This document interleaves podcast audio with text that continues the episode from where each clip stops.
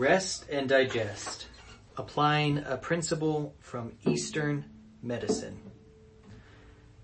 I am now one of those guys with a crazy ex, my housemate Kevin told me. He then proceeded to read out a series of ex texts that made me ask, should we change the locks? Kevin, unlike his ex, has moved on and is in a good relationship. His new squeeze lives on an island and studies Eastern medicine. She told us about this concept called rest and digest, where you only eat sitting down. It sounded easy. I thought, I already do that. It's so simple. I bet I'm great at that. The Jesuit, Balthazar Gracian, said, undertake what is easy as if it were hard, and what is hard as if it were easy. That is, pay attention to the simple things. Do them well instead of being dismissive of them. And don't be intimidated by the difficult things. Choose to do them as if you can do them well. I decided to treat this concept of rest and digest as serious and attend to when I was putting things in my mouth. Right away, I noticed that I was eating while I was cooking. That I ate snacks straight from their containers with the cupboard door hanging open. That I got up fre- frequently during meals.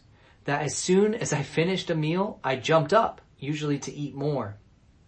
For your rest and digest system, parasympathetic nervous system, to operate, your fight or flight system, sympathetic nervous system, must be turned off. Standing, moving around, getting up and down are all ways of signaling one system to turn on and the other to turn off. There are many other mindfulness techniques that help people attend to the important task of nourishing themselves. My ex encouraged me to chew my food and eat slower which is another simple concept with extraordinary benefits that I have found difficult to put into practice.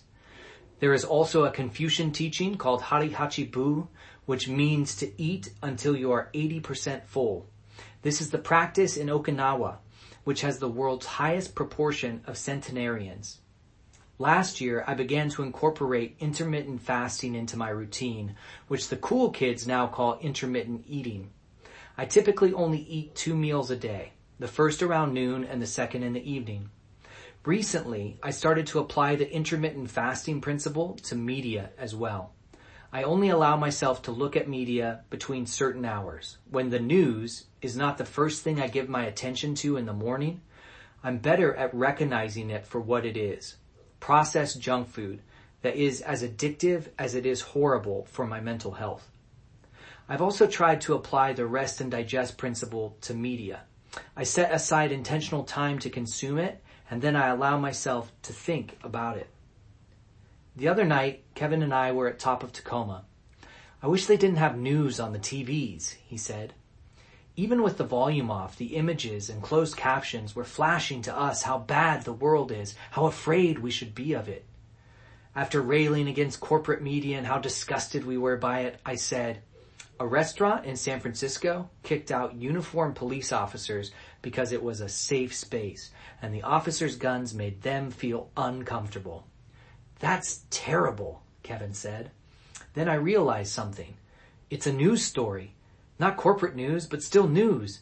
It had been cooked to order for my specific taste, to tantalize, intoxicate, irritate, and cause me to regurgitate it to someone else.